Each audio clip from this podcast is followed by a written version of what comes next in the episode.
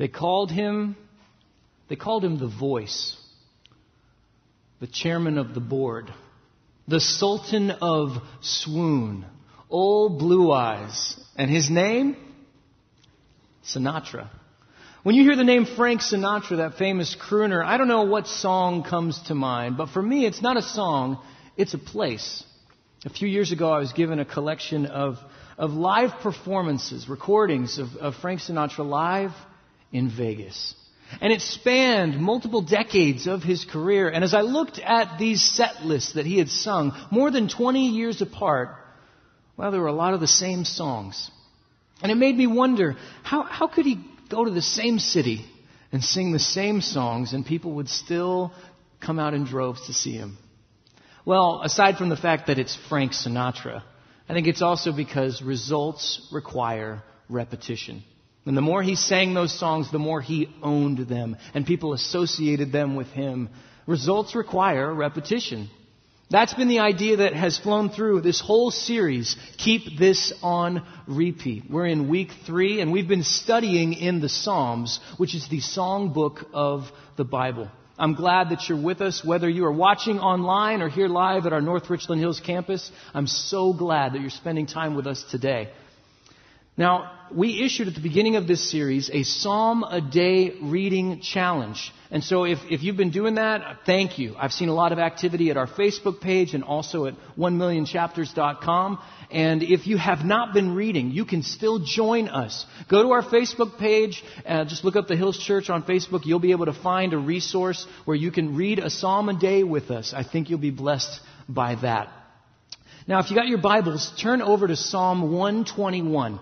It's where we're going to be today, Psalm number 121. Now, this psalm is part of a collection of psalms. Uh, this little, you can think of it almost as a playlist inside of the book of Psalms called the Songs of Ascents.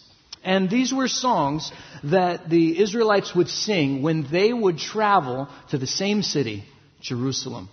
During the religious festivals, people would travel from all corners of Israel and they would sing these same songs as they headed to the same city. And they'd sing them over and over and over again. And so, we're going to take a look at this Psalm 121. And what I want to do is, I'm going to read the whole thing for you. It's just eight verses. And we're, you know, since it's a song, we don't normally listen to 30 seconds of a song and then pause it to consider something about it. We listen to the whole thing first. So I want you to hear this song. And as you listen to it, listen and hear it in the context of going on a journey. I lift up my eyes to the hills. Where does my help come from? My help comes from the Lord, the maker of heaven and earth. He will not let your foot slip. He who watches over you will not slumber. Indeed, he who watches over Israel will neither slumber nor sleep. The Lord watches over you. The Lord is your shade at your right hand. The sun will not harm you by day, nor the moon by night.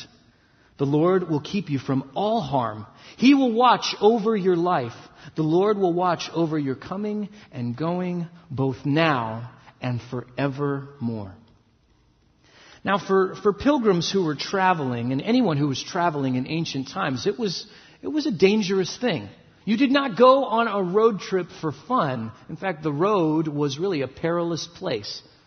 Out traveling on the open road, you'd be exposed to all kinds of weather and extreme heat waves. And you didn't have a car, you didn't have air conditioning.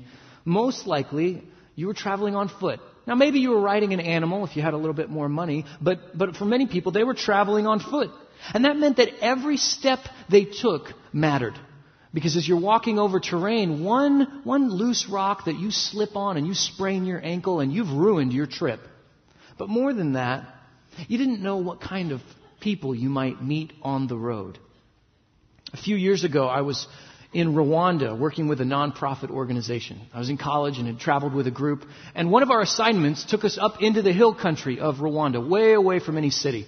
And so we got in a van and we started to drive. And it was daytime and we drove and drove and drove and then the sun started to go down and then it went down and we were still driving and it was late into the night. We were still driving and then finally at four in the morning the van stopped, but not because the driver wanted it to.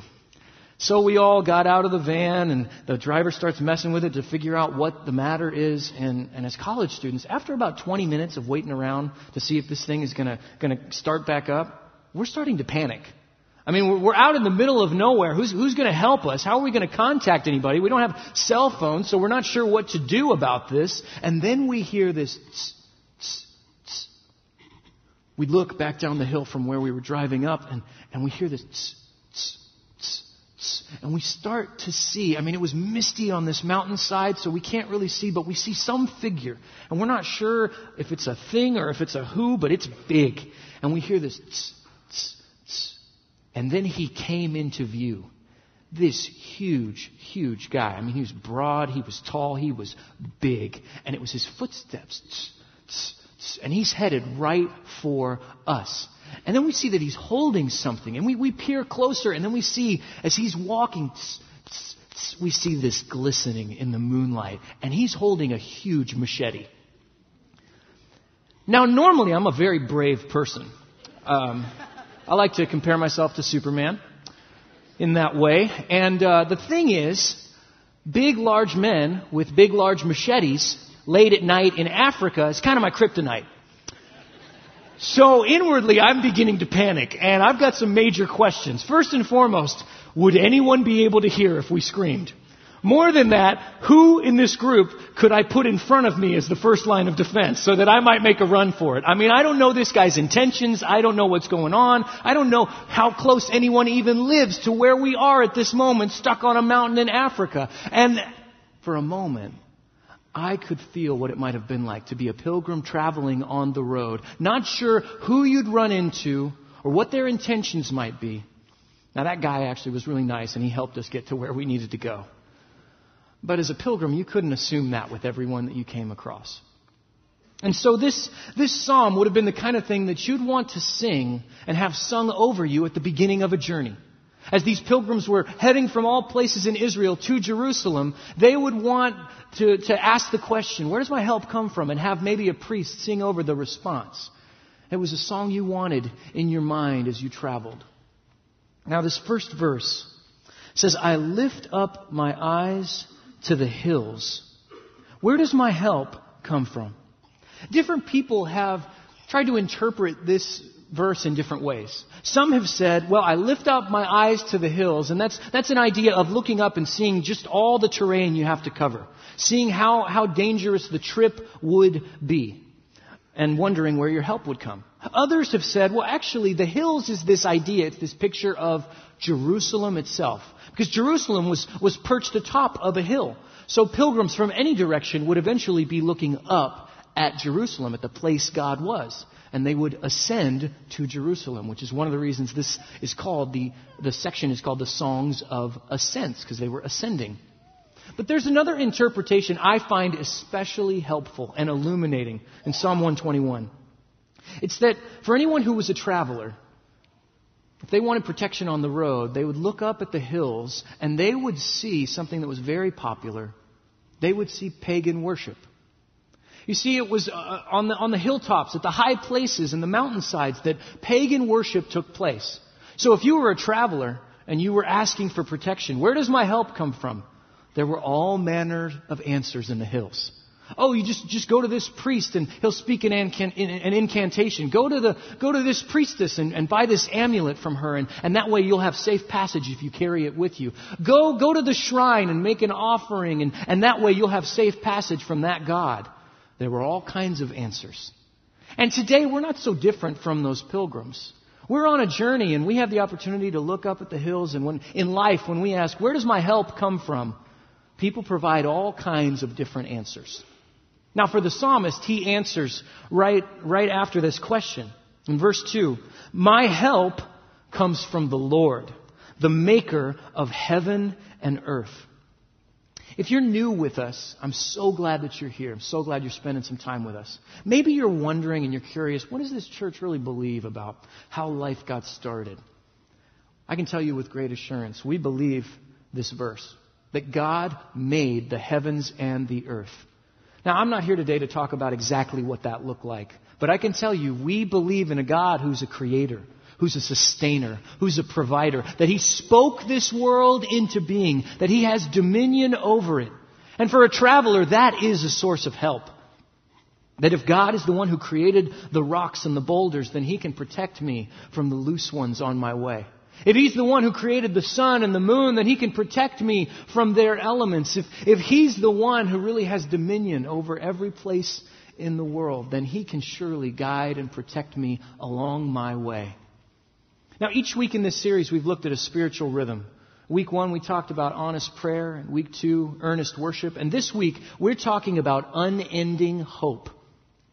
And in this psalm, well, the hope, here's what hope does if I was going to define it for you.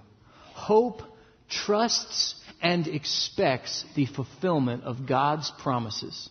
In many ways, this psalm is just, it's, it's a list of different promises and blessings from God. And what hope does is hope looks to God and trusts right now, but expects the fulfillment of those promises. So let's unpack some of the promises we have from God here. In verse 3, He will not let your foot slip. He who watches over you will not slumber. Indeed, he who watches over Israel will neither slumber nor sleep. Now we can take this verse, uh, these verses at face value. I mean, if you if you've got a watchman or a guard, you don't want them to fall asleep on the job. So we can rest assured we have a God who's not who's not going to fall asleep on the job of watching over us, of protecting us. But there's also a comparison happening here between the Almighty God that we believe in and a God who was very popular back then, a God named Baal. If you were a traveler, you could look to the hills and see lots of different worship happening in honor of Baal. Baal was a fertility god, and he was also known as the king of all the gods. And since he was associated with fertility and bringing about new life, you can imagine that some of the worship rituals were debaucherous. That people would get together and do all kinds of things with each other in honor of Baal. And what these people believed was that Baal himself would become involved in that heinous activity. That in that debauchery, in that reverie, that, that he, he would get involved and Baal himself would be there and he would become so intoxicated in what was happening in all the partying that, that he would pass out. This is actually what they believed. That their God would get drunk and pass out based on what they were doing.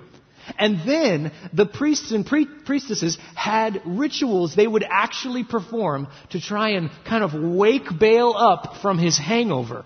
I know this is bizarre, but it's actually what they believed. It's actually what they did.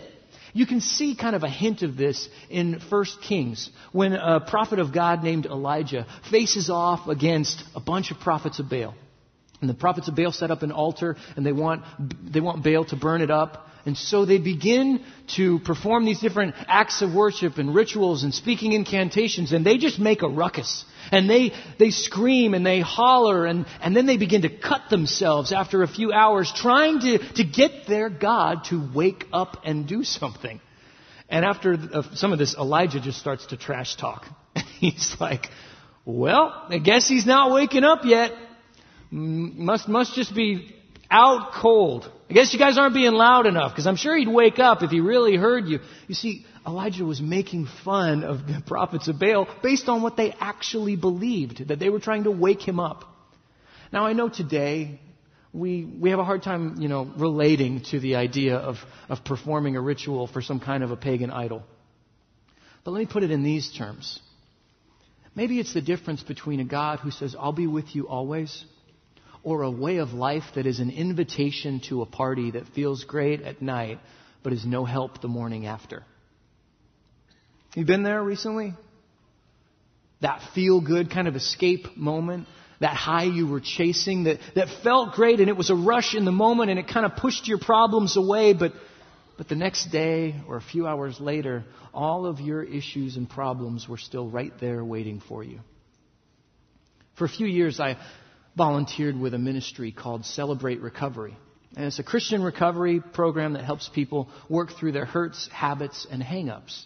And I heard a lot of stories working with that ministry. It was people who looked to the hills and they were looking for ways to chase that feel good moment. They used all kinds of different things to do this. Some of them used food, some of them used inappropriate relationships, Some of them used alcohol or different kinds of substance abuse. The list was extensive, but what they all had in common was that they realized and they came to a place where they saw what I'm running to and chasing is not helping, it's actually hurting. It is not giving me protection. It's actually beginning to wound me and scar me. It is not what I thought it would be and it never lasts and I could never party enough. I could never reach that feel good moment or chase that high to make it last as long as I really want it to. And they found disappointment in those hills. And the comparison here is, is, is, is giving us an assurance in a God who says, I'm with you always. I'm not just with you for a moment to give you a, a feel good kind of, kind of warmth. I'm not here to just give you a rush of emotions or adrenaline. I'm here with you in every moment when you're excited and when you're worn out, in the late nights and in the morning after. I'm with you always, and I don't sleep on my job. Amen. Now, the psalmist continues with more promises. Verse 5 The Lord watches over you, the Lord is your shade at your right hand. The sun will not harm you by day, nor the moon by night. Now, Israel is a desert country, and I've been there in the summer, and it is hot.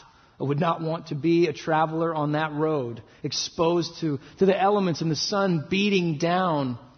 But maybe for us, that, that sun could be a, a better picture of the stress and anxiety in our life. Let me put it this way What is it that makes you sweat? What is it that makes you worried, that makes you nervous?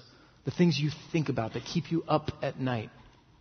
Maybe it's related to your family, to your kids. Maybe it's a question or concern about your, your financial situation.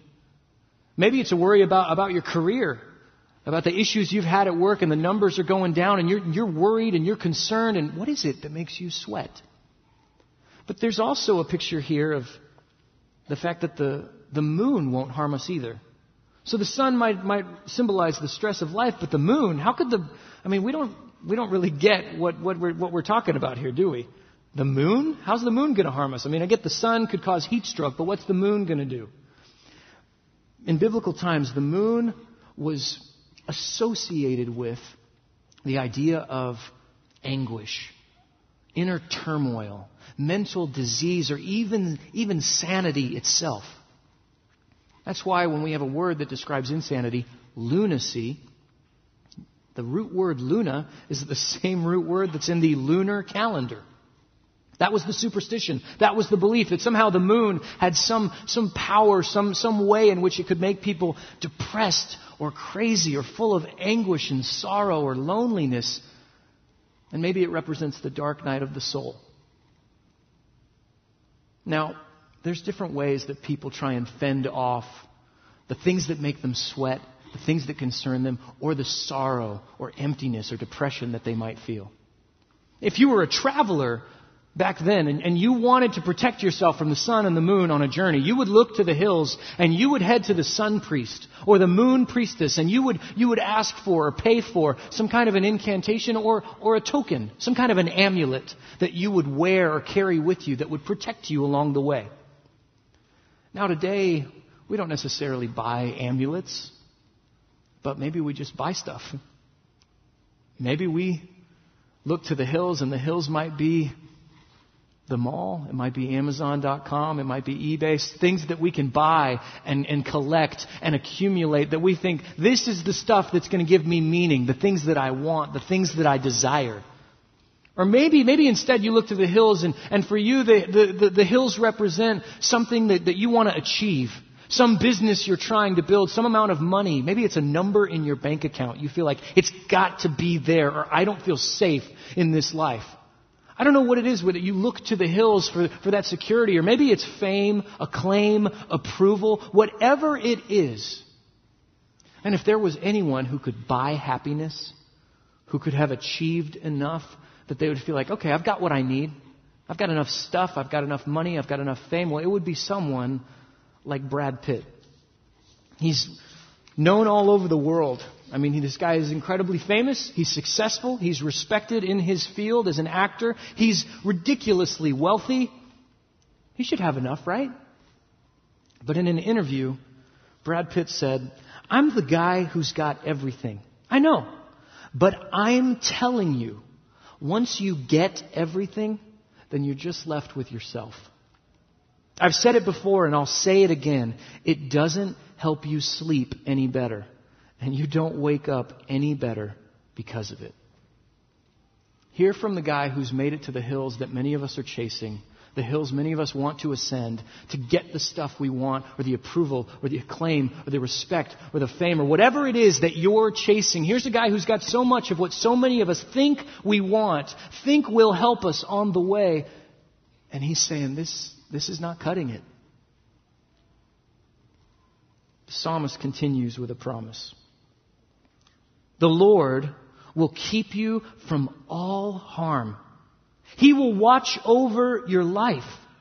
The Lord will watch over your coming and going, both now and forevermore. Now that is a sweeping promise. The Lord will keep you from all harm.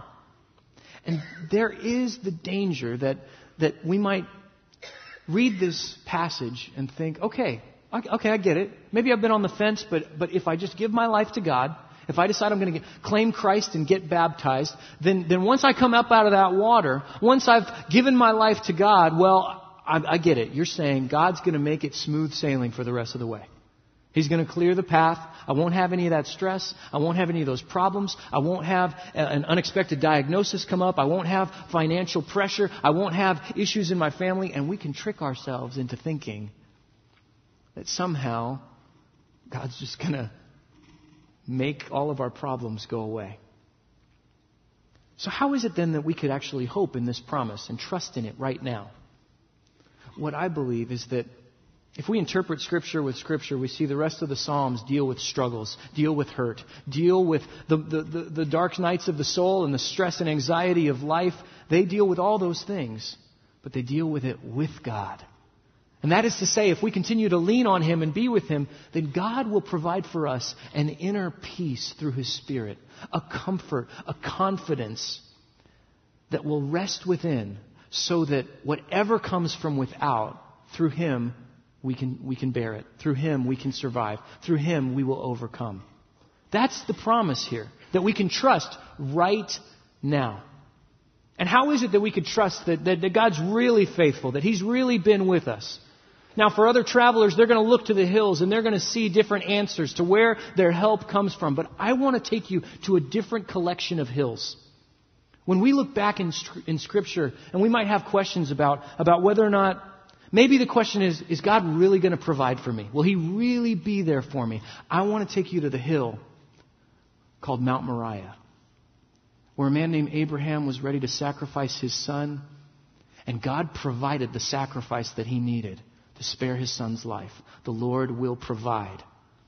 For the times when you've lost your moral compass and you're not sure what's right or what's wrong or what to do, I want to take you to the hill, Mount Sinai, where God delivered the law to Moses and he, he described the right and the wrong. He laid out the truth as a guard and a guide for the people of Israel and for us today. For the times when you wonder, is God going to step in? Will He intervene I want to take you to the hill called Mount Carmel, where Elijah faced off with those prophets of Baal, and God Himself sent fire down from heaven in order to burn up and eat up that and consume the entire altar to show He is the one true God who will intervene, and He is active in our lives. And for the moments when you don't know how to, how to, how to deal with others, how to walk through the day to day things of life, I want to point you to the hill that's where Jesus preached the Sermon on the Mount in Matthew 5, and he, he distributed a kind of wisdom and knowledge that we so desperately need, and we can return to it over and over again to know how to walk through life. For the times when you wonder, is Jesus really God? I mean, I get he could be a wise teacher, but is he actually divine? I want to take you to the hill uh, called the Mount of Transfiguration, where Jesus gave three of his disciples a glimpse of his majesty, his glory, his power to show that he truly is the one true God. And for the times when you think, could God ever forgive me? Does God love me? I want to take you to the hill called Golgotha, where Jesus was raised up on a cross in a high place. And he was, he was murdered, crucified, executed for my sin and for your sin. And that was near a road. The Romans wanted people to see him die. They wanted to see criminals punished. But yet this innocent man was up on a cross as travelers passed by. And when they looked up that day, they didn't know they were looking at their forgiveness. They didn't know they were looking at a Savior. They didn't know they were looking at their ultimate help and hope. And so they mocked him and jeered him. And yet Jesus even said, Father, forgive them, for they know not what they're doing. This is a God who forgives us, who so loves us, he would allow his own son, and he himself would be crucified to pay for our sins. But there are folks who have just a hard time wrestling with and believing these truths. I recently went to a public debate, and it was between a Christian apologist and a, and a pretty well known atheist. Now, the, they were debating the question Does God exist? And the debate was, was very respectful. There was healthy dialogue. I, I enjoyed being there. But it kind of, well, the, the atheist mentioned that he was a humanist. And I started thinking about that. Now, for those who may be less familiar with it, humanism is the belief that, that basically the only way we can understand life is through science and rational thought. And so this life is all there is, and anything that you can test scientifically or experience yourself, that's the only thing you can call true. Anything else beyond that, anything supernatural, we can't claim it. We don't know anything about it. It does not exist, according to the humanist. And so they contribute to life, and humanists can still be good people, and I'm not giving an exhaustive definition. But that's essentially what, what uh, humanism is about. Now, after the debate, I tweeted to this famous atheist, and, and I, I just said, hey, I've got a sincere question. What hope does humanism offer to someone who's facing death? in that place, wondering that their life is on the line, if they were to look to the hill of humanism, what hope does it offer? And he replied to me, which I really appreciated, and here's what he said The hope is in the life they've lived, not what comes after. I sent some follow up questions to try and better understand what he meant, but, but he, he didn't respond. And so I've wrestled with this all week. In his short, you know, less than 140 character response, the hope is about the life you've lived, not what comes after. I was trying to think about what, what does he mean by that? And the best thing that I could, could come up with is basically when you get to that place where, where, where, where you are facing death and you look to the hill of humanism, I guess what it says is, well, you, you just look back on your life and go, well, I'm, I'm grateful that, I'm grateful that I lived a good life. Although for many of us we would look back and maybe we wouldn't describe all of our life as good. In fact, we wouldn't and that we've made mistakes and there were things we've done, people we've hurt that we wish we could take back. Or you might look back and go, well, you know what? At least I've achieved what I always wanted to achieve. Although for many of us, when we look back, we're filled with regret at the things we never accomplished, the things we chased after. Or you might look back and go, well, at least, at least I had relationships. At least I had connections with people who loved me and cared for me unconditionally. But for many of us, we could look back and see the broken relationships, the hurt feelings, the wounds that were inflicted and that we even ourselves received from others. And some people experience just that loneliness even towards the end of life. And as I thought about it more and more, as I wrestled with this idea, what I realized was he was not talking about hope. You see, hope, by definition, does not look back. You, you, you don't do a retrospective when you're talking about hope. When you talk about hope, you're talking about an, an anticipation of something, an expectation of something. Hope, by definition, looks ahead. It's something you hope will happen. So, so for someone who says, well, you just look back, that doesn't, that doesn't actually make sense with hope. That's comfort. That's consolation. That is not the same thing as hope. And that's why for the psalmist, the psalmist is, is willing to say, I trust God's promises. How, how does he finish? Both now and forevermore. And that phrase is repeated in the Psalms over and over and over again, both now and forevermore. Now and forevermore. And for us, if, we, if we're willing to trust God's promises right now, then we can also confidently expect their fulfillment in eternity and in God's timing. That's what unending hope is all about. And, and in Scripture, there, there's a glimpse. There's a glimpse into what eternity might look like. A glimpse into how God will fulfill some of the promises that are even right here in Psalm 121. So I want to take you to one more hill. I want to take you to the hill where a man named John was, was lifted up to to get a vision of, of eternity, of the return of Christ.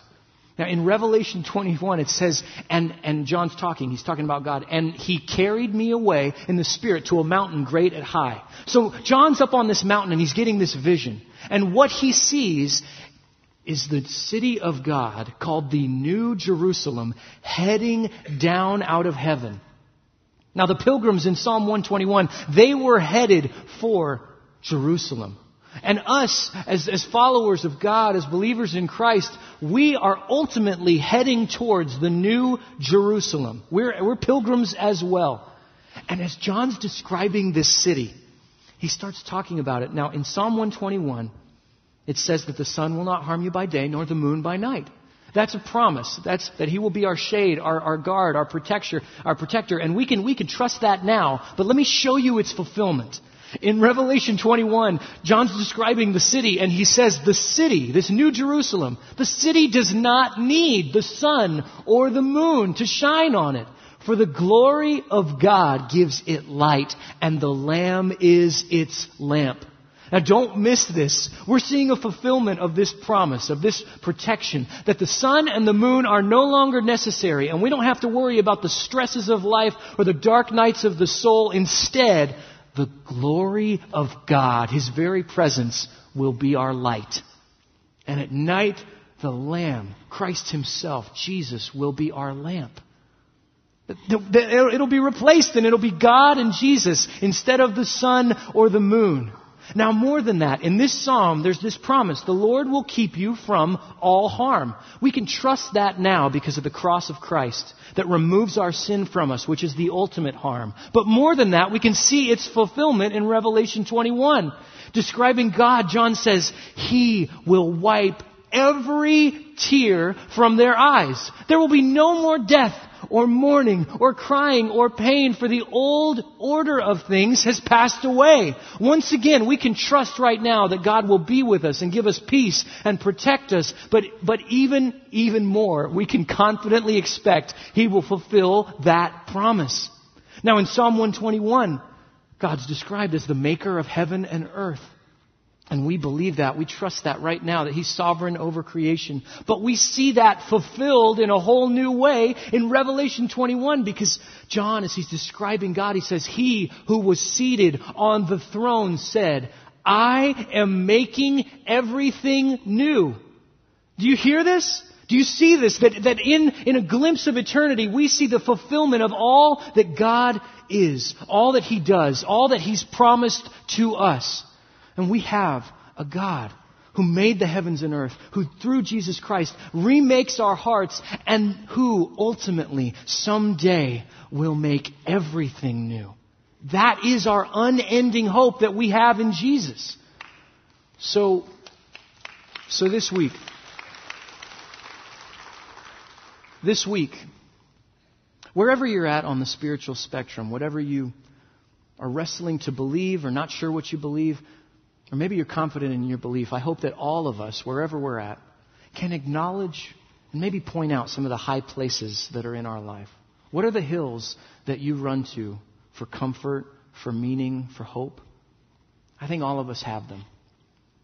And for those of us who, who really claim Christ, I hope that our belief and expectation of forevermore can affect our journey now that we can walk in confidence that we have a God who is with us and who someday will make everything new, will make all the sad things untrue, will wipe every tear from our eyes, and His glory will be our light.